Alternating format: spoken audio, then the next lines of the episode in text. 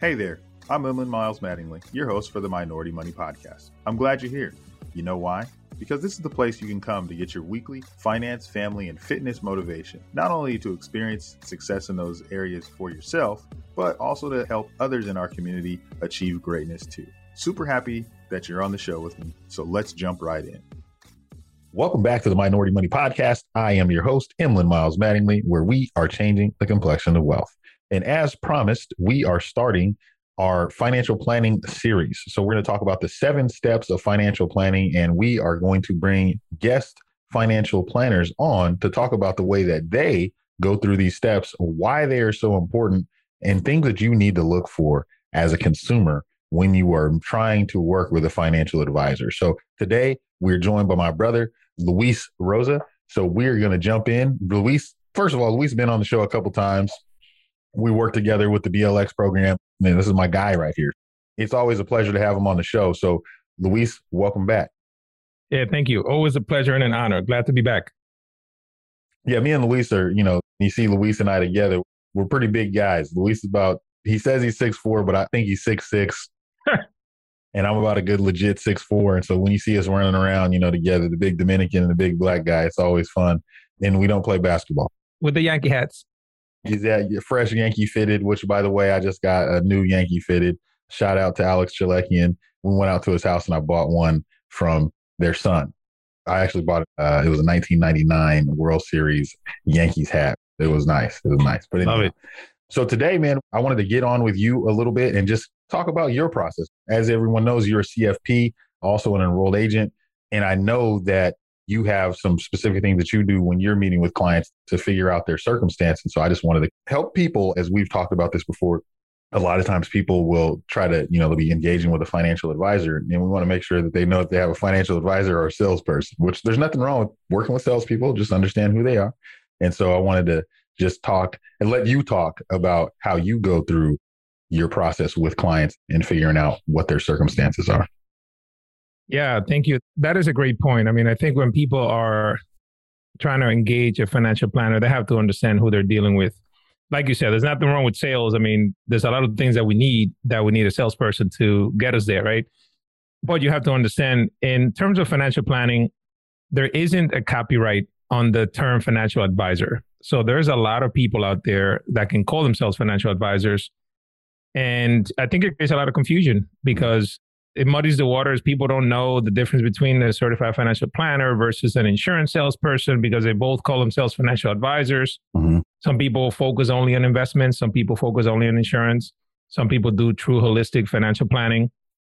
So you have to know the difference between who they are, how their fee structure is, and how their process is. So, one easy way to figure out if you're looking for true financial planning is to ask people about their process mm-hmm. and just ask that open-ended question. Say, hey, can you tell me a little bit about your process as you're interviewing somebody, right? Because you have to interview your financial planner before you hire them. mm-hmm. Make sure you're a good fit and see what they say, right? Because if a lot of the people might only be trying to get to an end product, whether it's selling you some sort of investment or selling you an insurance policy, right? So if you need beyond that, you want to know exactly how their process works. So our financial planning profession has a certain process that should be followed, similarly to how doctors diagnose, right? Their patients first, and then they move on to proceed with whatever course of action is going to be what they recommend, right? We have a similar process. And right now, the CFP board has kind of redesigned the process into a seven step process. So today we're going to talk about step one, which is circumstances. This is a major one for me. I think it's at the basis of it all because oftentimes, and I've been guilty of this myself, as a financial planner, we're very quick to put on the financial planner hat and immediately go into financial planner mode and start trying to think like, oh, you could do this, you could do that, and mm-hmm. numbers, right? Trying to run projections. But ultimately, the numbers don't always have to follow the textbook because you have to really understand people's circumstances as a financial planner first before you start recommending anything. Because a circumstance might change my recommendation for example, if you have poor health and there's not a lot of longevity in your family, you know, I have clients that have opted to take Social Security early because they're like, hey, listen, I'm not doing too well. I don't know how long I'm going to be here. And, you know, maybe when you look at the numbers, it might make sense for them to age 70 to take Social Security. But who knows? They might not even be around at age 70 or around enough to enjoy it. So it's one of those things that you have to understand, you know. So there's a lot of things that are part of the circumstances. I think very importantly is not just the qualitative aspect, because obviously, yes, you want to know where you are today, right? You want to get organized. You want to know exactly what you owe, what you own, look at your employee benefits, look at your retirement accounts, your insurance coverages, your estate plan. You want to make sure you have all those things in place. But also, there's a qualitative aspect of things that some of the things that are subject to people's values and circumstances, attitudes, beliefs, right? I mean, there's people out there who are very into investing only on things that are good for the environment, right? So you can't put them in a traditional portfolio because they don't want to be invested in the big corporations that were here out there, right? And I'm sure you encounter that a lot when you're talking to some people like, oh, we don't do this type of investing, or we only want to do this type of investing, or there's a lot of people don't even want to be in the market at all, right? So you have to understand people's values because there's a lot of ways to make money, right? The stock market is one of them. Some people love real estate, and not one of them is right or wrong. Yeah. Values that people have behind those are going to be hugely important as to how you move forward and make recommendations. We talk about the qualitative stuff and the quantitative stuff. You mentioned a little bit about Social Security. Let's talk about family circumstances. Just you can talk about some general family circumstances that you may have had that really impact the plan, not necessarily good or bad, just impact the plan. And if you don't account for that in the relationship building, the circumstance part is all about relationship, right? We want to know how this person, you know, how they think, what they value. So can you talk a little bit about that? Yes. You know, I think especially you and I, as planners that are working with people that are our peers, mm-hmm. a lot of them happen to be somewhat what they call the sandwich generation, where they're taking care of their families, their kids, right? But they're also taking care of their parents, mm-hmm. or they know that taking care of their parents is on the horizon. Oh, yeah. So I have experienced lots of clients that are in a situation where we're sitting down to analyze where they are. And one of the things that comes up is, hey, by the way, we feel like we need to have X amount of money, or at least some money put away towards taking care of our parents at their late age because they haven't unfortunately been able to save enough for their own retirement and so on. And that may mean having the parents live with them. They might need to put an extension on their house, for example, to have the parents move in. Mm-hmm. Maybe parents are back home and they want to be able to send those parents a monthly amount to take mm-hmm. care of all their living expenses back home, you know, in another country. You know, I work with a lot of Latinx, Hispanic, Latinos, right? And that's very common. Where like, yeah, our parents are going to be retiring to back to Mexico, Dominican Republic, whatever, and we want to be able to send them enough money for them to live on or have a living health aid, for example. And that is something that is a huge value to them. They're rather clients would rather forego the expensive vacations, the expensive cars, if we can somehow make that goal happen, right? So it's a matter of priorities. And you have to then help clients make those decisions based on their priorities and say, okay, look, we could do this, but that means that we might not be able to do this, or you might have to hold off a little bit to do this instead. And they can then make an informed decision. You know, I think one of the things that you should look for in a financial planner is make sure that they have empathy, right? Because we don't have all the answers. A lot of it has to be based on what you want out of life, and then we can help guide you through it, not just say, well, do X, Y, and Z. And also, when you're studying the circumstances, ultimately, you want to be able to analyze alternatives as well as you're talking through things because there's plenty of ways to get to a destination, right? And you might have to forego certain things, but at least you're making an informed decision based on your values. Absolutely. And I think when we're talking about this in the values piece, I think that sometimes we have to be really, really dig in on the clients. And when I say dig in is because you've seen this happen. Clients come to us and tell us what they think we want to hear right? They come in, they want to talk about retirement, which sometimes, you know, if you're in your 30s, it's probably not top priority number one. They come in, they want to talk about investments, which typically that's happening from people that might not even have savings accounts yet. They haven't developed right. six months of savings. And so, talk about how you address incomplete information or things that like clients, because this is what happens, right? If you're having that real robust information gathering client conversation, you're going to find out other things or other possible threats to their financial plan that they may not even see. And so, how do you go about getting that incomplete information and, and making sure that they fill in the blanks and see things that they may not have seen? Yeah, I love that. Is such a great point, man. See, that's why you make the big bucks, man. I love that. It's so true. There are times when people go to a financial planner and maybe they feel shame because they probably feel like they haven't saved as much as they should have. They have more debt than they should. And they tell the advisor what they think the advisor wants to hear. Mm-hmm. That's not going to be a good recipe to get what you need done. It should be a process where you're so comfortable with the person that sometimes you might be able to tell them things that you haven't shared with anyone else, sometimes even a therapist. You know, I hear that very often like, wow, I haven't even told anybody else this. And sometimes when I'm working with couples, I uncover things that they haven't even talked amongst themselves mm-hmm. in there. In the meeting, it comes up. And I'm like, oh man, what did I do? Yeah. but you know, a healthy part of the process. One of the things that I find very useful is asking open ended questions and going a little bit deeper because going back to the whole textbook thing, obviously, yeah, everybody wants to retire and enjoy themselves while they're young, but there's a lot more to it, right? So you are able to identify gaps in information based on what you receive, right? So somebody tells you, yeah, we could save a thousand dollars a month, but then what have you been doing so far? And they're not doing that, mm-hmm. right? Now, we're not here to judge, but we're here to help you uncover the reasons. So we're like, okay, great. I mean, yeah, we did the numbers. It looks like you could save a thousand dollars a month. However, you have not been saving a thousand dollars a month. So you're able to, but you haven't been doing it.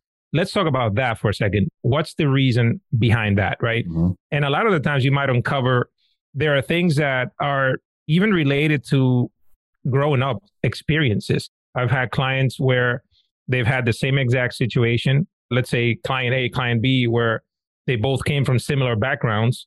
And one of them saw a lot of poverty growing up. They got told no a lot as a result. No, we can't do this. We can't do that because there's no money. There's no money, right? And that's how they grew up. So now that they're in a position where they're making money for themselves, they take those values, right? And be like, you know what? I don't want to be like I grew up. So I'm going to enjoy myself. And now I'm going to treat myself. I'm going to drive the nice car and take the nice trips because I work hard and I deserve it. And there's nothing wrong with that, mm-hmm. right? Then you have client B who had the same situation. They were always told no. And they say, you know what, I don't want to be in that situation like my parents were. I don't want to be able to tell no to my kids, but I'm going to make sure I save as much as I can. So by the time my kids are in a position where they want to do something, I'm able to say, yes, let's go to that trip, right? Mm-hmm. But they're a little bit more cautious about it. You know, so same situation, two different outcomes. But ultimately, I think what we have to do as financial planners, and you are listening out there, you want to be with somebody that is completely makes you feel comfortable enough for you to be able to open up without feeling judged. Mm-hmm. Because if you're thinking that you have to say something to sound right, that is not a good fit because ultimately you're only hurting yourself. I got to say something about being judged. And this is the big thing, especially dealing with the group of people that we work with typically. Shaming yourself for bad money decisions. This is the only place in our finances, right? Where we will feel bad for making uninformed decisions about things we didn't understand. Like if I had someone come in and they have no prior knowledge of about working on a car, right? And I say I need to change my oil, or let's just say I need to put a new motor in this car. No one feels bad about not knowing how to put the motor in the car. No one feels bad about not knowing how to change your oil. No one feels bad about not knowing how to do some of the maintenance stuff on a vehicle. However, it comes to your money, you drive your vehicle every day. You've probably brought several of them. You've owned quite a few. You've had different things go on with them. But when something goes wrong and you need to fix it, no one gets upset no one feels bad. No one shames themselves for not knowing how to fix their vehicle. However, when it comes to our finances, we've never been taught anything. We've never been told anything by anybody. We don't have like a history of doing these behaviors that we have been told that we need to do. And now, since we haven't done them, we shame ourselves and thinking like, oh man, well, you know, I can't talk about this or it's embarrassing to talk about it. Well, why aren't you embarrassed about not being able to fix your vehicle? Why aren't you embarrassed about not being able to make this particular dish or whatever it is that you haven't done anything or gotten any help about. And that's where I think the planner really has to come in and say, look, if this isn't something that you should be beating yourself up on, anything else that you don't know how to do, you go get help. And here you are trying to come get help. So we're going to help you do that. And I think that that part there in the meetings that I've had with clients really just, you can see them sit back in their seat. You can see them take a breath like, wow, you know, yeah, I never really heard it like that. Like I expect myself to understand this when I've never been taught. That's like going in the algebra class, right? And saying I failed the test, but I never studied for the subject. Yeah. That's a great comparison. I love that.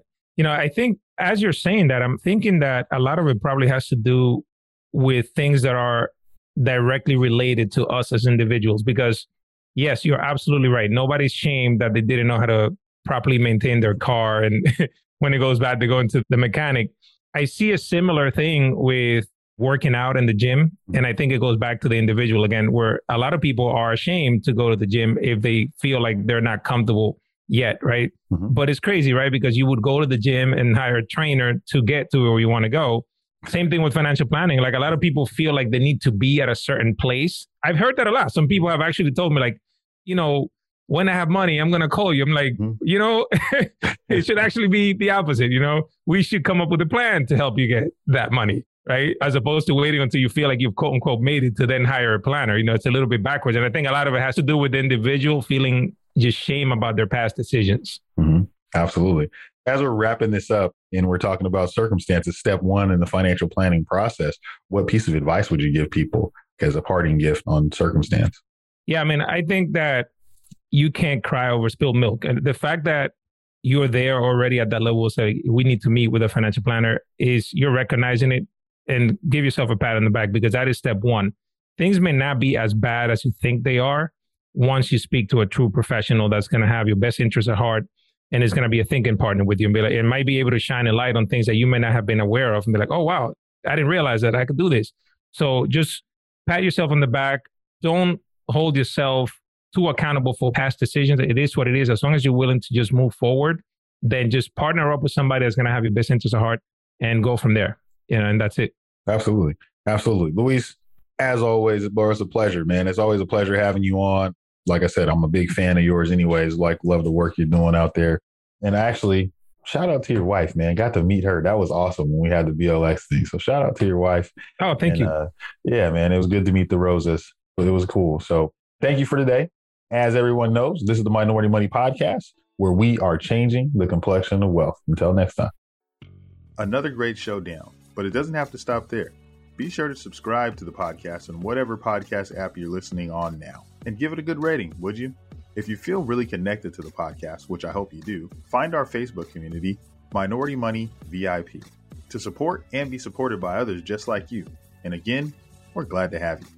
While this podcast is meant to inspire and motivate you to live your best life, it can't be your complete one stop shop. I know, I know.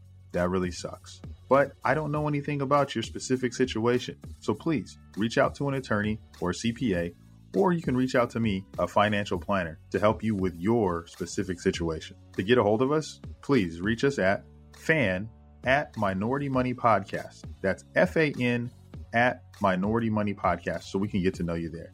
Thanks for being here, and until next time.